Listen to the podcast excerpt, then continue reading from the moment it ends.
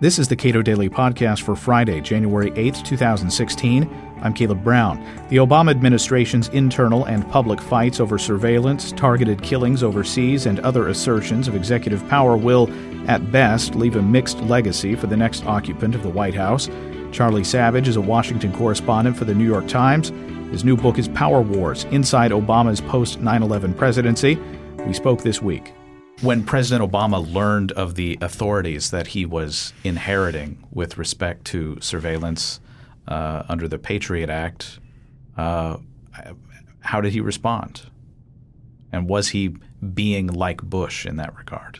So th- this is one of the the big questions this book grapples with. So let, let me explain a little bit about what this book is, and then that'll lead into the answer to your question. So this book is an investigative history of the first seven years of the Obama administration's national security policymaking, especially its legal policymaking, and uh, in and with that one chapter that's sort of a deeper history of surveillance. Now that we can see it. And I interviewed over 150 current former officials. Many of them I circled back to over and over and over again. And I tried to reconstruct sort of the behind the scenes deliberations over this unending series of dilemmas about things like detention, surveillance, interrogation, secrecy, leak investigations, where it all came from, why did they make the decisions they made, what were the trade offs they were encountering.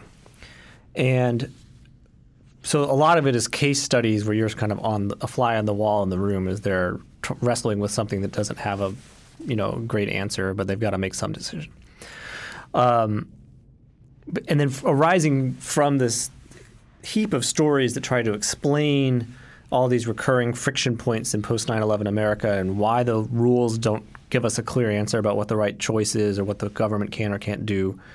Uh, is some uber questions, and w- one of them, maybe the biggest one, is people think Obama is acting like Bush. They are from the left to the right. They're surprised that the guy who ran for office in 2007, promising change from the global war on terror, has, with the exception of torture, um, continued so many of the policies as he inherited them from the second term Bush administration, whether it's drone strikes, a massive surveillance state, military commissions, holding people without trial, secrecy, and, and he's secrets. intensified some of them. And he's intensified. Certainly, he he oversaw a, you know an unprecedented criminal crackdown on leakers, and he used drone strikes and targeted killing with much greater, much frequency than Bush did. Why? Why did this happen? Is he acting like Bush and so forth? So I, I went. Part of the, the what the book tries to grapple with is is why do people say that? Well, obviously I just said why they said it, but you know, is it true? and why is it true? And, and, part of that scene turns out to turn on how you define acting like Bush. And it's easier to see now than it was during the Bush years that when libertarians on the left and right and liberals uh, criticized Bush and Cheney for the policies they put in place after 9 11. Uh, and obviously, there was all kinds of ferocious criticism. Uh, that there were two different strands of critique. There was a rule of law critique and there was a civil liberties critique. So the civil liberties critique says policies like military commissions or torture or warrantless surveillance are inherently wrong. They're un-American. The state should not have that power vis-a-vis the individual. The rule of law critique is agnostic about whether those policies are correct and wise given the challenges posed by 21st century terrorism.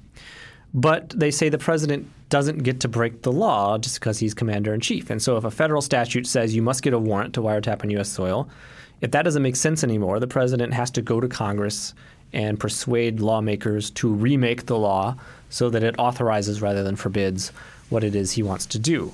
And the problem with Bush was he was just secretly blowing through these legal constraints over and over by saying he's the commander in chief and the law doesn't matter, or he has higher law that trumps what we understand the law to be. So, uh, and you would hear these put together a lot. You know, Bush is violating the rule of law and he's violating civil liberties. But it, th- one of the ways in which they're very different is that one of them can be fixed. You know, Congress can come in and change the law. Uh, and courts can get involved and root things in statutory authority that seemingly before were happening unilaterally. And so that's what happened in the second term of the Bush administration. Congress passes the Military Commissions Act, passes with Obama's vote the FISA Amendments Act. The Intelligence Court takes these bulk data collection programs and roots them in the Patriot Act and provides court oversight to them and rules. And so if you think the problem is, with Bush was a rule of law problem, by January of 2009, uh, that problem is largely fixed. If you think the problem with Bush was acting like Bush means violating civil liberties, then the fact that Congress has blessed this it doesn't really matter, right? The, the, the only way to fix the problem is to stop doing that thing. And when you look back at what Obama and the people he, that came into his administration um, were saying when they were at those rallies and those panel discussions and those so forth, criticizing Bush. Overwhelmingly, not exclusively, but overwhelmingly, they were the ones making the rule of law critique. And that makes sense if you think about it, because Obama is a lawyer.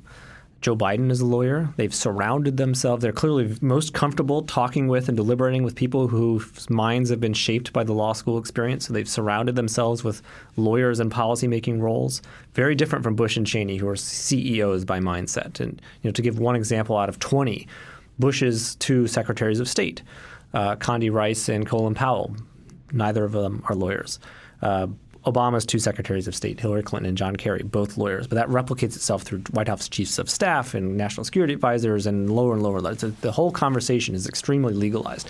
And lawyers are, of course, most likely to look at something and analyze it through the lens of is there legal authority for this thing? And so they saw the problem with Bush as being a rule of law problem, a problem that even though uh, when Obama was on the campaign trail, especially in the primary when he was trying to defeat Hillary Clinton, uh, and appeal to liberal voters who are upset about Bush and Cheney. He didn't always make that clear. If you parse what he said later, that's really that's really what he was saying. And there's places where they were quite deliberately rewriting speeches to sort of leave room for themselves to be for some military commissions, just not the ones that Bush was using, and so forth.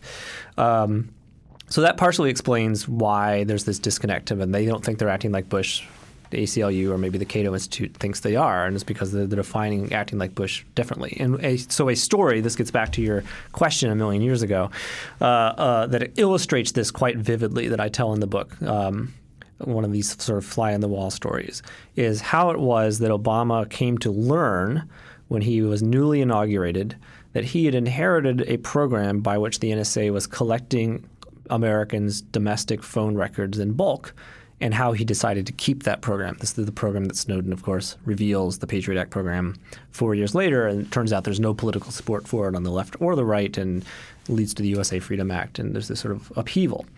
Uh, you know, how is it he just keeps that thing? In retrospect, it's amazing he kept that. Uh, especially at the very beginning of his administration when he was coming in as the change agent. This seems like something that he would have turned off when he learned about it. So uh, I set the scene. I think it was February. I don't have the book in front of me. It was either February 4 or 6, 2009. Um, he's been president for a couple weeks now. Dick Cheney is starting to attack him for saying he's not going to use CIA black site prisons and torture, and he's saying there's going to be another attack on the U.S. and it's going to be Obama's fault. I think he just said that like the day before in a Politico interview. Later that afternoon, he's going to go talk to the family members of people who were killed in the Cole bombing and 9 11 who are upset that he's frozen the military commission proceedings at Guantanamo uh, and want them to you know, get on with it. So he knows that's happening, and he's come. It's about noon, and he's at the Situation Room, and there's a briefing that's been organized for him on the new surveillance, the surveillance programs that he's inherited, uh, and he's late. He comes in, he's chomping nicotine gum, so he's clearly a little stressed out. And sitting around the table, for the most part, are members of the deep state, the permanent national security bureaucracy, from the FBI director and lawyer, and the NSA director and lawyer, and Office of Director of National Intelligence's lawyer, and others who are there, and the Justice Department people who were there during the Bush years and are now going to stay on and they and he sits down at the top of the table with his new White House counsel Greg Craig to his left and Eric Holder, his newly confirmed attorney general to the right, and they say, okay, let us let's let us know. So they march through this long list of programs, and one of them is, sir, the NSA is collecting records of everyone's domestic phone calls. We use it to hunt for hidden associates of terrorists, and this is a program that President Bush created unilaterally in 2001 after 9/11. Uh, but it, there, you know, whether or not it, you know there were legal issues with it then in the intervening years, the Foreign Intelligence Surveillance Court has begun blessing it as legal under an interpretation of the Patriot Act, and the congressional oversight committees know about it. So this is not a rogue program. All three branches of government are on board, and it's really important. We we think if we had had it in place before 9/11, it would have stopped 9/11. And that, by the way, is a claim that. Um, once this was all revealed, did not withstand scrutiny. It was way overstated, but that's what they said to him at the time. And he says, "Okay, I'm. I guess I'm comfortable with what you're saying, but I want my lawyers to take a look." And he points to Greg Craig and Eric Holder, and they go off and they look at it more carefully, and they don't disturb that initial decision to sort of put a little, few more controls on it, but essentially keep it. Uh, and so among these many, many people, you know, I talked to so many people, and most of them were on background, and I, so I couldn't identify them. But I did negotiate with Greg Craig that he permitted me to say what he had said to me on the record when I asked him, "Why did you, why did you not go back to Obama once you really looked at this and say, what is this? This is not something we should be doing." And he said, "Well, look, uh, you know, Eric Holder and I are both lawyers. We're both, in fact, former criminal lawyers. Was he was Craig was a former public defender. Um, Holder, obviously, a former prosecutor." Uh, and that means we've done all these criminal trials. We're very familiar with the idea that the police sometimes collect people records of people's phone calls, not what they were saying, but just who was, you know, pin register, trap and trace device, who was saying calling whom and when. And we know that the Supreme Court in 1979 ruled that the Fourth Amendment doesn't cover that. Right? That was a case that involved one suspect's phone calls for a couple days. Not everyone's in the countries for five years. But the legal reasoning behind it didn't turn on volume. It's just once you've exposed something to a third party, like the phone company, you don't expect privacy over it. So, you know, you can do it times a billion. It's, you still have a billion times zero. expectation of privacy is still zero. So there was no constitutional issue, and it seemed very important that the intelligence court had brought it under its oversight. That it was not a rogue program, and the intelligence community was telling us that it was uh, important. And so the task at that point was to get it under, make sure that it stayed within the bounds of what the court had overseen. You know, because and so that's what we did. And you, you notice that that is a way of analyzing the question that a lawyer and a lawyerly minded official would bring. Is there legal authority for this? If there's not, there's a problem. If there is, there's not a problem. And you know that illustrates this sort of what is the problem with Bush? What does it mean to act like Bush? Rule of law, not civil liberties mindset that this administration brought to bear on the problems as it encountered. And then, of course, as time goes on and they face attacks like the underwear bombing in, Christmas of 2009 and realize how politically vulnerable they are, and if there is a successful attack, everything they're trying to do, from getting out of land wars in the Middle East to expanding health insurance, will collapse, and they will be failure, a failed one-term presidency. They harden in their approach, and as long as they can point to legal authority, they're pretty much going to do that thing. You start your book in the 1920s what was uh, surveillance and uh, war powers? What did they look like then? That's true. Well, like actually, I start the book on Christmas 2009 with an attempted bombing of an airliner. But I start my history of surveillance, which is chapter five, and then extends in chapter 11, with the 20s. Uh, basically it's the deep history of surveillance. Uh, in the in the chapter really focuses on what happened after 1978 to the end of the Bush administration, but it sort of makes the point that for a really long time, the United States as a society and as a legal culture has been struggling to grapple with um, surveillance technology, and the technology keeps sort of growing beyond legal limits and efforts to impose checks and balances on it, and there's periodic correction moments. So it's the end of the 19th century, really, where we have telegrams and uh, eventually telephones and long distance communication by wire uh, begins, and quickly the government figures out you can tap the copper cable in the middle and pick up conversations. Uh, and, and then, but it's not clear what legal rules apply to that. And in 1928, uh, the Supreme Court rules that the Fourth Amendment does not protect people's private phone conversations if they're tapped outside of their homes or offices. The idea is we have a, expectation of privacy in our homes, but if someone's doing something way out on the street, that that's different. And that regime, and then Congress comes in and sort of bans wiretapping, although it continues for national security purposes. Uh, and then it's not until 1967 that the Supreme Court realizes that that's just wrong, and the the law and the, what the Constitution was trying to do um, has to protect private conversations no long no matter where it is that the government accesses them. And so it overturns that 1928 ruling, and then uh, in 1968 Congress legalizes wiretaps for criminal purposes, what's called uh, the Omnibus Crime Act of 1968. Uh, and so that's sort of the deeper history of how it is that both in terms of Congress and in terms of the Supreme Court and what the Fourth Amendment has or does or does not say about private conversations communicated by long distance. Uh, the country's been trying to get it right and not always gotten it right. In the fight over stellar wind, which I'll ask you to uh, unpack just a, just a little bit, uh, there was a fight that goes back to uh, Supreme Court decisions uh, during about uh, activity surveillance activities during wartime uh, when John Yoo wrote a, a memo detailing what he thought was the president's authority to engage in certain kinds of surveillance.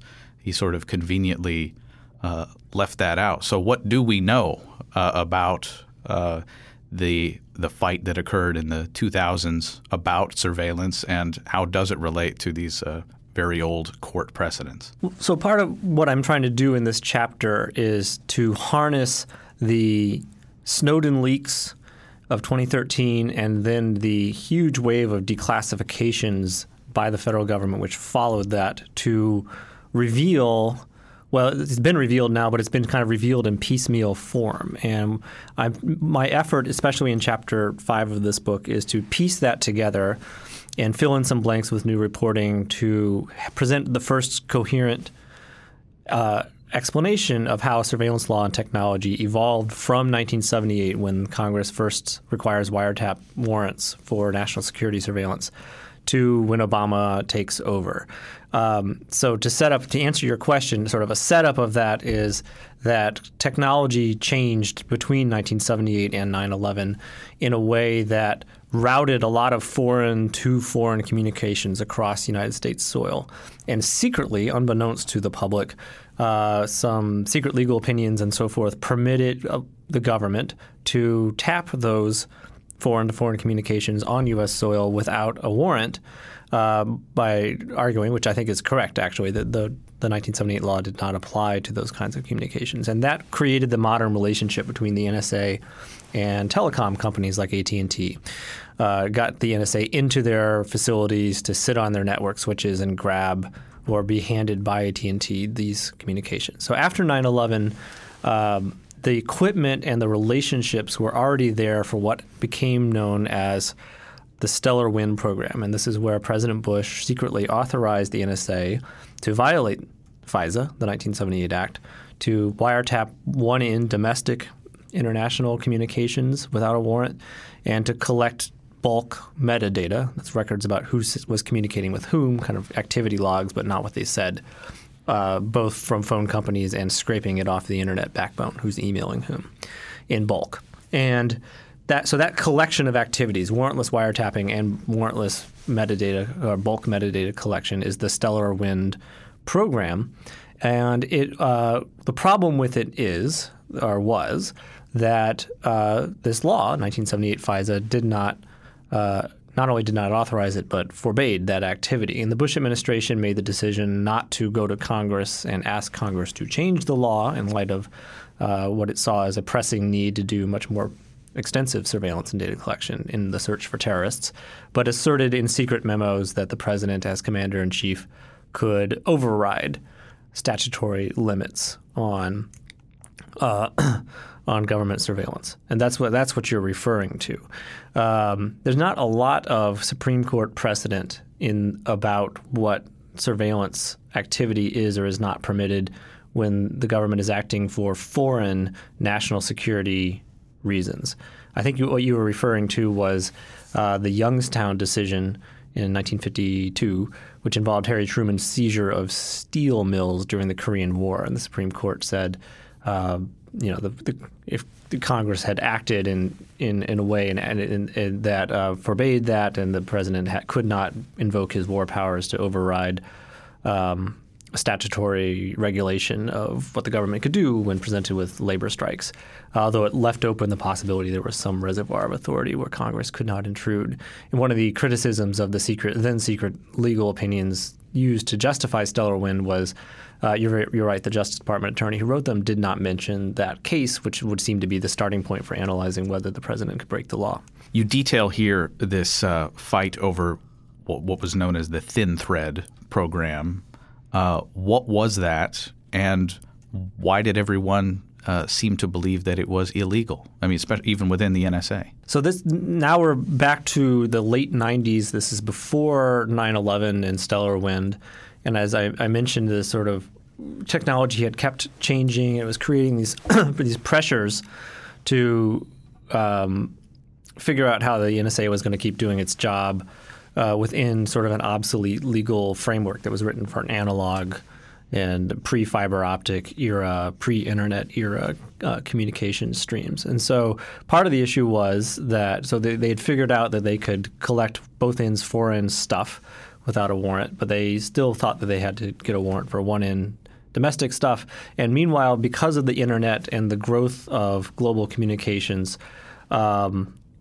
in the 90s, there was this this explosion in the, the volume of data that's coursing around the global network, and the NSA was really drowning in it. Its systems could not keep up with this abundance of riches, and there were efforts underway in the NSA to modernize. Uh, and there were rival bureaucratic proposals and, and sort of technical solutions that were on the table. One of them, uh, which becomes important after 9/11, is was called Thin Thread and it was a proposal by a group of uh, you know computer scientists and, and uh, mathematicians to create a system that would use automated analysis of metadata. That is sort of stuff that's not the content of what people are saying but their patterns of life who they're talking to what they're doing to out at the point of collection select um, who's most likely to be of interest for some kind of foreign intelligence reason. This person, some hidden associate of someone that they're already looking at, two or three steps removed, and it would only send back to Fort Meade, where the NSA is um, headquartered, stuff that was more likely to be interesting, so that the the haystack would be smaller. There would be a higher proportion of needles of interest to hay of you know irrelevant communications, so they would start to get a handle on. Um, this this you know overwhelming fire hose of of data, uh, and ultimately the NSA uh, didn't do that. But it, what what's interesting in this part is in 1999, ahead of the millennium. Uh, there was intelligence that Al Qaeda was planning to hit the United States, which turned out to be true. Right, there was a terrorist captured um, in December of '99 who was planning to go explode a device at Los Angeles airport. And he was crossing the Canadian border. he was. He was not caught through surveillance. He was caught by a um, vigilant border guard, uh, thankfully.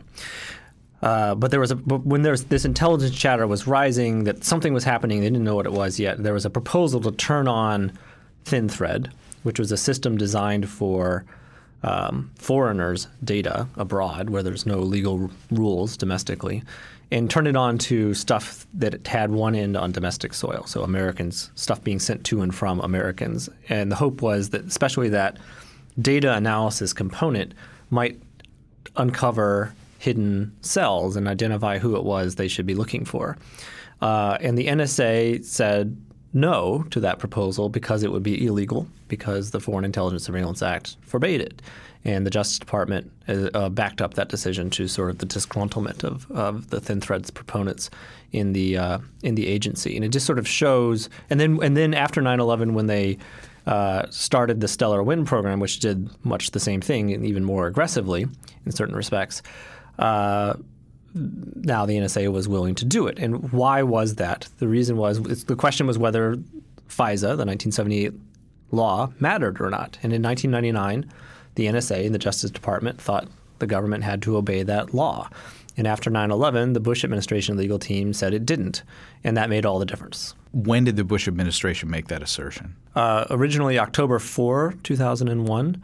Uh, so a couple weeks after 9/11, and all this is sort of rapidly ramping up, both in the office of the vice president and in the NSA, uh, sort of in that immediate af- aftermath when ground zero is still smoking and there's just everyone is terrified that there's more sleeper cells out there that are going to do a follow-up wave of attacks. And it was initially, I think, envisioned as a short-term uh, program for that sort of immediate moment of, of emergency. But then it, it, turns out with tools like this, kind of once they're in place, even if they haven't actually done anything, even if they haven't actually thwarted an attack, it's very, very hard bureaucratically. This is sort of one of the lessons of the post 9 11 era.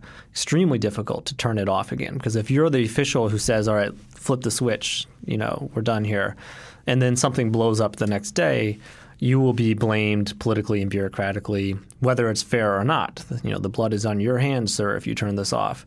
And so, one of the you know the interesting things that we can now see in that chapter about how Stellar Wind was put in place, legal challenges to it, and the struggles of the intelligence court and the Bush administration and the Obama administration to sort of keep the pieces in place despite the sort of original sin of its dubious legality in the first place uh, all stem that all those agonies, that years of, of turbulence, stems from this desire not to be the one who put the tool back in the toolbox that might turn out to be important tomorrow, even if it hasn't been important until now. You ask a very interesting question of all presidential candidates that you can get to answer the question, and it deals with the uh, what that candidate believes is the unilateral authority of the president. Would you mind uh, telling me what that is? Well, I think you're referring to a so in to a questionnaire, a survey project I um, carried out in the fall of 2007, and did it again ahead of the 2012 election. Uh, in which I asked all the ahead of the Iowa caucuses and the New Hampshire primary, uh, I asked all the sort of major candidates and the first time it was of both parties. Obviously, there wasn't a Democratic primary last time. Uh, to answer a series of questions about what they believed the scope and limits of their powers would be if voters entrusted them with the presidency. And the reason I did that was I had to spend a great deal of time in the Bush years um, writing about presidential power, writing about um, the expansion of executive power and, and, sort of the many ways in which the Bush administration had been establishing that a president cannot be bound when he's acting as commander in chief by laws and treaties and expanded executive secrecy. And we had this explosion of signing statements where he could sign something into law and nevertheless disobey provisions of it, or at least claim he could, um, and so forth. And I'd written a book about that and, and so forth. Uh, and but then in the early presidential campaign, none of the debate moderators were asking the questions I thought were front and center about the future shape of American democracy and separation of powers. You know, it's just it's they're not topics that are made for TV. They're not topics that are made for TV journalists to grapple with. Um, and so eventually, I decided to uh, ask the questions myself. And at the time, I worked for the Boston Globe, which is has a sort of moment of particular influence right ahead of New Hampshire because it's the main paper uh, for that region. And the candidates, uh, fortunately for me and maybe for the world, uh, uh, decided to answer and engage on questions like, do you think the president as commander in chief, you know, under what circumstances, if any, can the president disregard surveillance laws like the Foreign Intelligence Act, disregard anti-torture laws? When would you use signing statements? Do you think executive privilege lets you keep things secret from Congress that are happening out at the agency level, not inside the White House, and so forth and so on? All right. So Barack Obama's response. So Obama uh, was clearly, and it's interesting. Yes, he he engaged, and then that his answers have become of, of enduring interest since he went on to be president. Uh, he certainly was. Uh, took a, a, conservative, that is to see, a mainstream or limited view of the president's power, uh, and was uh, to act in contrary to a statute. Uh, he did. He was clearly opposed to the idea that the president is commander in chief at least willy nilly, can override statutes at his own discretion, whether it's surveillance or torture or anything else. Uh, he was opposed to the Bush administration's very expansive view of that kind of uh, claimed authority. Okay, so with that as the backdrop, uh, President uh, Barack Obama becomes president. So, uh, what was the uh, what were some moments early in his presidency that indicated that uh, perhaps the uh, powers of the presidency were uh, bigger than he thought they were before? So you, you have to identify which power of the presidency you're talking about. I, I think with the narrow exception so far of the Bowe Bergdahl uh, Taliban prisoner swap, in which the executive branch violated or overrode a law requiring uh, Congress to be told 30 days before anyone leaves Guantanamo. Obama has, in fact, stayed away from that kind of commander in chief override power. He's been loath to assert it. And in fact, in places where it kind of looks like that's what he's doing, he's always said he's doing something else. Uh, so there, but there are ways you know, he's come up with sort of creative, strained interpretations of how the statute actually authorizes what he's doing, as opposed to saying statute clearly prohibits what I'm doing, um, but I'm gonna the statute's unconstitutional because I'm the commander in chief. So you look to like the War Powers Resolution and fight in 2011 about his intervention in Libya and so forth, and that's what's that's what's happening. So th- what we just set up in this conversation doesn't quite run into a clear contradiction, but there are ways in which there's clearly ways in which he's uh, evolved in office, I guess, uh, about his. his yes. Uh, so one of them was one of the questions I had asked was under what circumstances, if any, could a president bomb another country absent an imminent threat to the United States or congressional authorization ahead of time?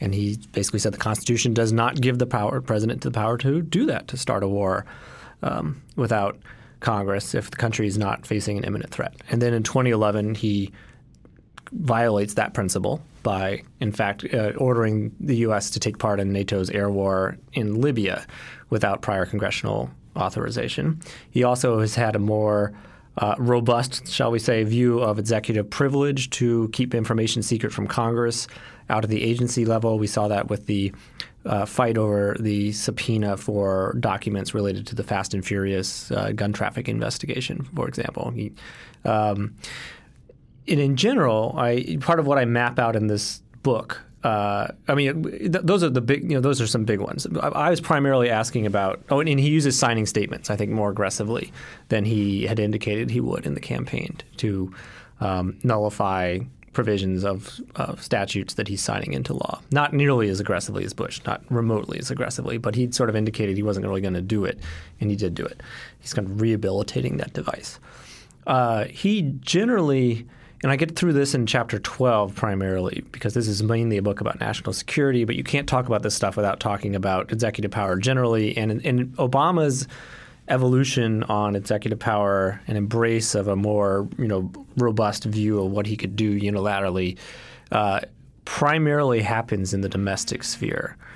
We're talking now about um, you know his famous executive actions on immigration uh, and uh, not defending the Defense of Marriage Act, uh, even though Congress is unwilling to uh, to to to overrule or to, to revoke that law, and and th- how he sort of re- reimagines federal education policy through aggressive use of waivers and the No Child Left Behind law rather than Congress, and and uh, I think a lot of that has to do with how circumstances change I'm not saying this by way of excuse for him. I'm trying to explain how you know the world has changed.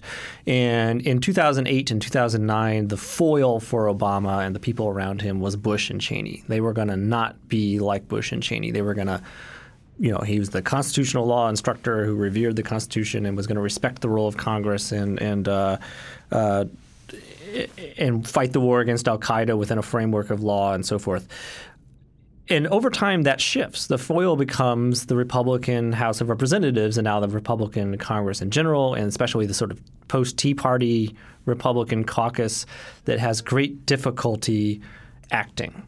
Um, and you know, and of course, it's a, a hazy line between a dysfunctional Congress that simply, you know, would vote for something if something came to the floor, but can't get its act together enough for a variety of reasons to bring that to the floor, and a Congress that simply doesn't want to do the thing the president wants to do, whether it's you know raising the debt ceiling or or whatnot.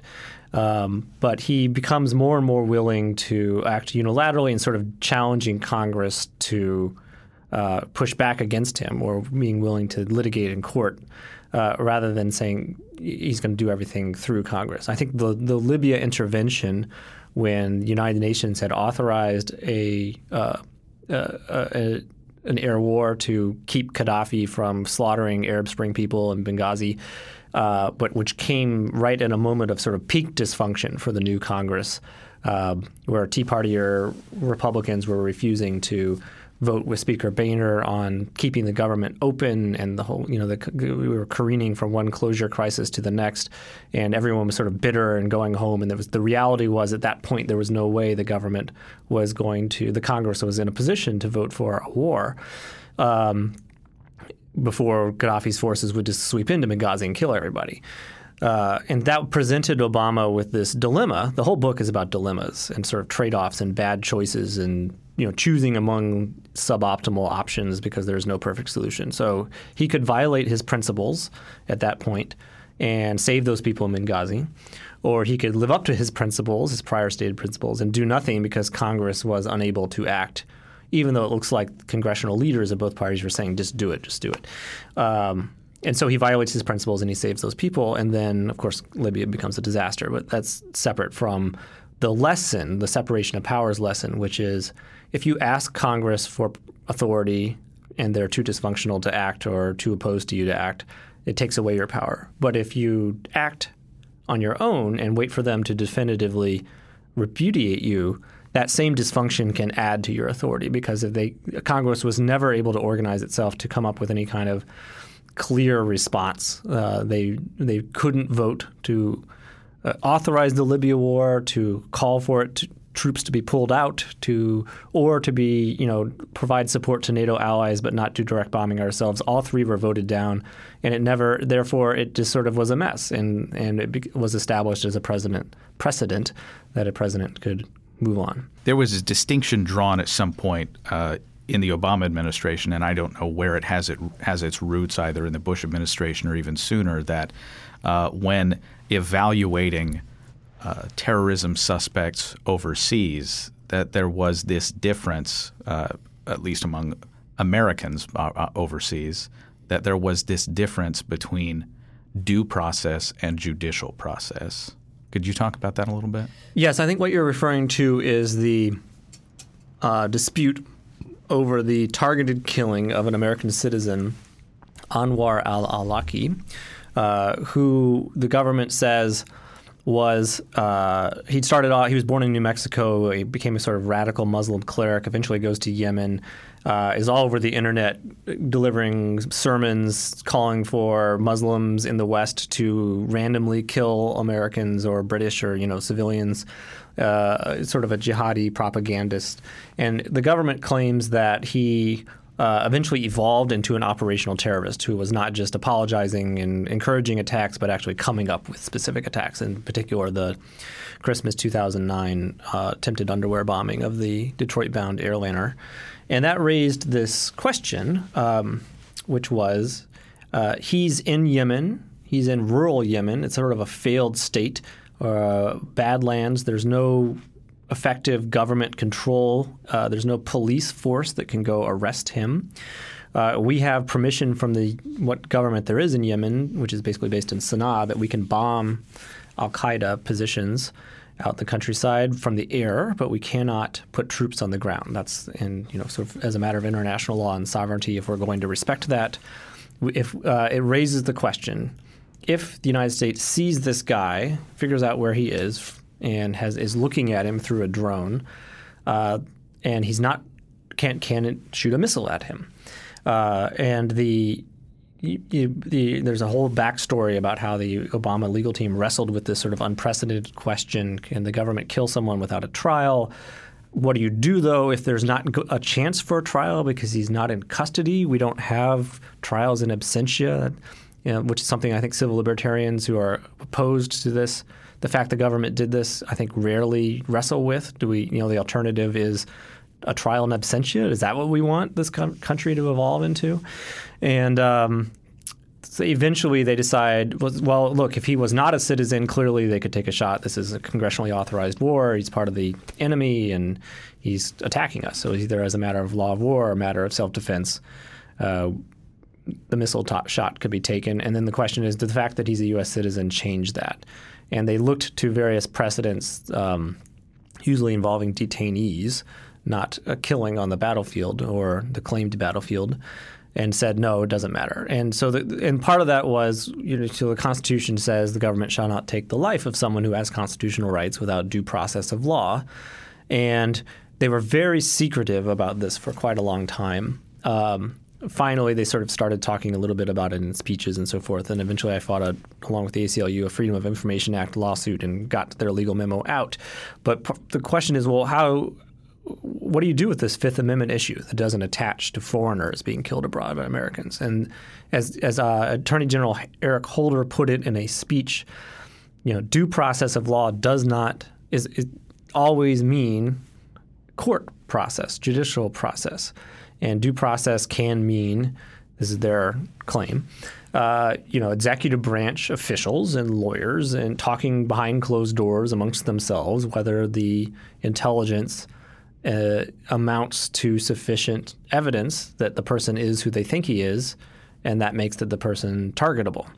You know, which is a very unsatisfying thing on its face. You know, that doesn't sound I think our instinct is that sounds pretty alarming. Then what, you know, what's the check and balance on that? What's the independent oversight on that? And what if they get it wrong? You know, the whole idea of a court is to not make mistakes, and the government makes mistakes all the time.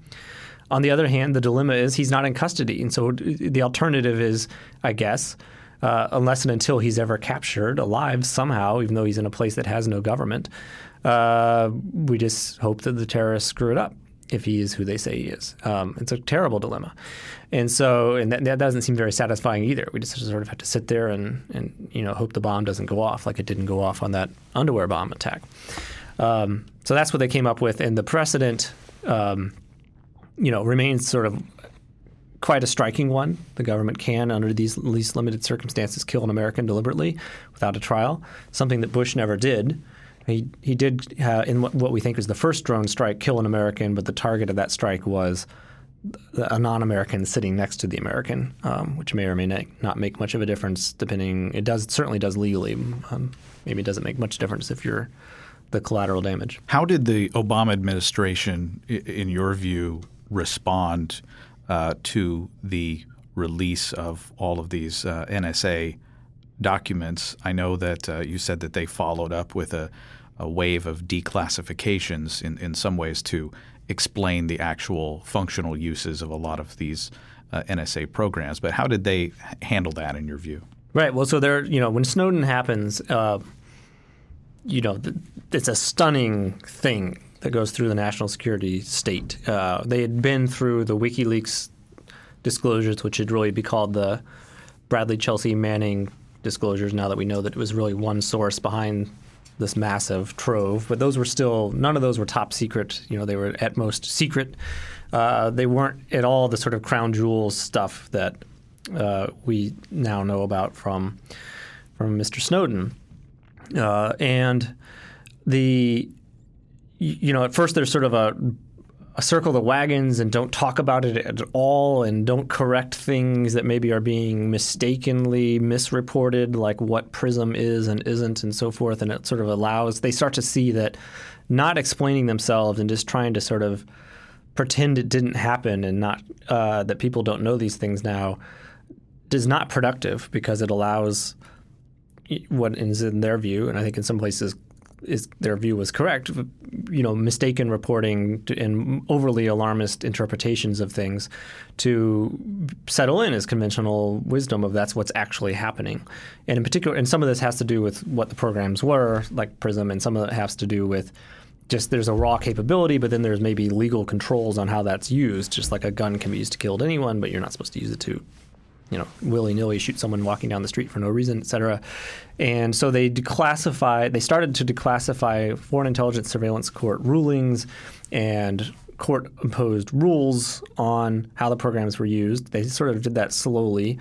And then through Freedom of Information Act litigation and so forth, they were kind of forced, or to the extent that the government is not a uniform entity, but a collection of people who might have different views on things. Those who wanted to be more transparent uh, were able to prevail because there was litigation to declassify you know, inspector general reports and so forth, going way back in time, so that we could see how these where these things came from, how they developed, what problems had developed with them, how they had tried to address those problems, whether they had addressed those problems, uh, and get a handle on what was going on. Uh, Obama, separately from that, then the, that raised the question of reform. Should there be reform? Uh, Obama, I think, init- and the people around him initially were of the view that this was all fine, and if people just understood that there were these controls, they would be, you know, satisfied. And uh, it was all legal because you know the intelligence court had said it was legal. Um, and after a while, they started to, I think, internalize the lesson, or not the lesson, but the, the notion that it might not be good enough. Even if the intelligence court has looked at this and said it's okay, or the intelligence committees have looked at it and said it's okay, there seemed to be uh, across the ideological spectrum uh, some dissatisfaction by Americans with uh, the fact that the government was doing these things legal or not, especially collecting records of everyone's domestic phone calls. And added to that dispute about whether it really was legal or the intelligence court had, had sort of rubber stamped a theory that no one thought was legitimate once we could look at it. Uh, this is the Patriot Act theory that something that is a provision that says they can get things that are relevant turns out to mean they can get everything as long as they only look at things that are relevant later. Um, so that pushes them toward um, uh, embracing eventually what becomes the USA Freedom Act to get the government out of the business of bulk collection of domestic data, at least under the authorities we know about. And then separately, they're juggling with diplomatic crises. As, you know, you're listening to Angela Merkel's phone, cell phone, and, and so forth, and they and you're the people are outraged that they're wiretapping the United Nations in New York, and sort of suggesting like, can they really, uh, you know, keep the UN in the U.S. if they're just going to do that? And they they sort of pull back on various. Um, uses of foreign surveillance aimed at foreigners and try to sort of at least say that they're only going to use it for security threats and not for spying on things like trade talks and we'll have higher level review of when foreign leaders are are wiretapped. Um, so that's how they responded to it. Uh, you know, there was recently some reporting in the Wall Street Journal showing that they were continuing to spy on Netanyahu, uh, but with White House knowledge, I guess this time, as opposed to just the agency doing its own thing uh, during the Iran agreement talks. Uh, so, and I, you know, I'm I'm skeptical that they're totally leaving the UN alone in New York, but I have no basis for that other than my, you know, my instincts. Charlie Savage is a Washington correspondent for the New York Times. His new book is Power Wars Inside Obama's Post 9 11 Presidency. You can watch a forum for the book at cato.org.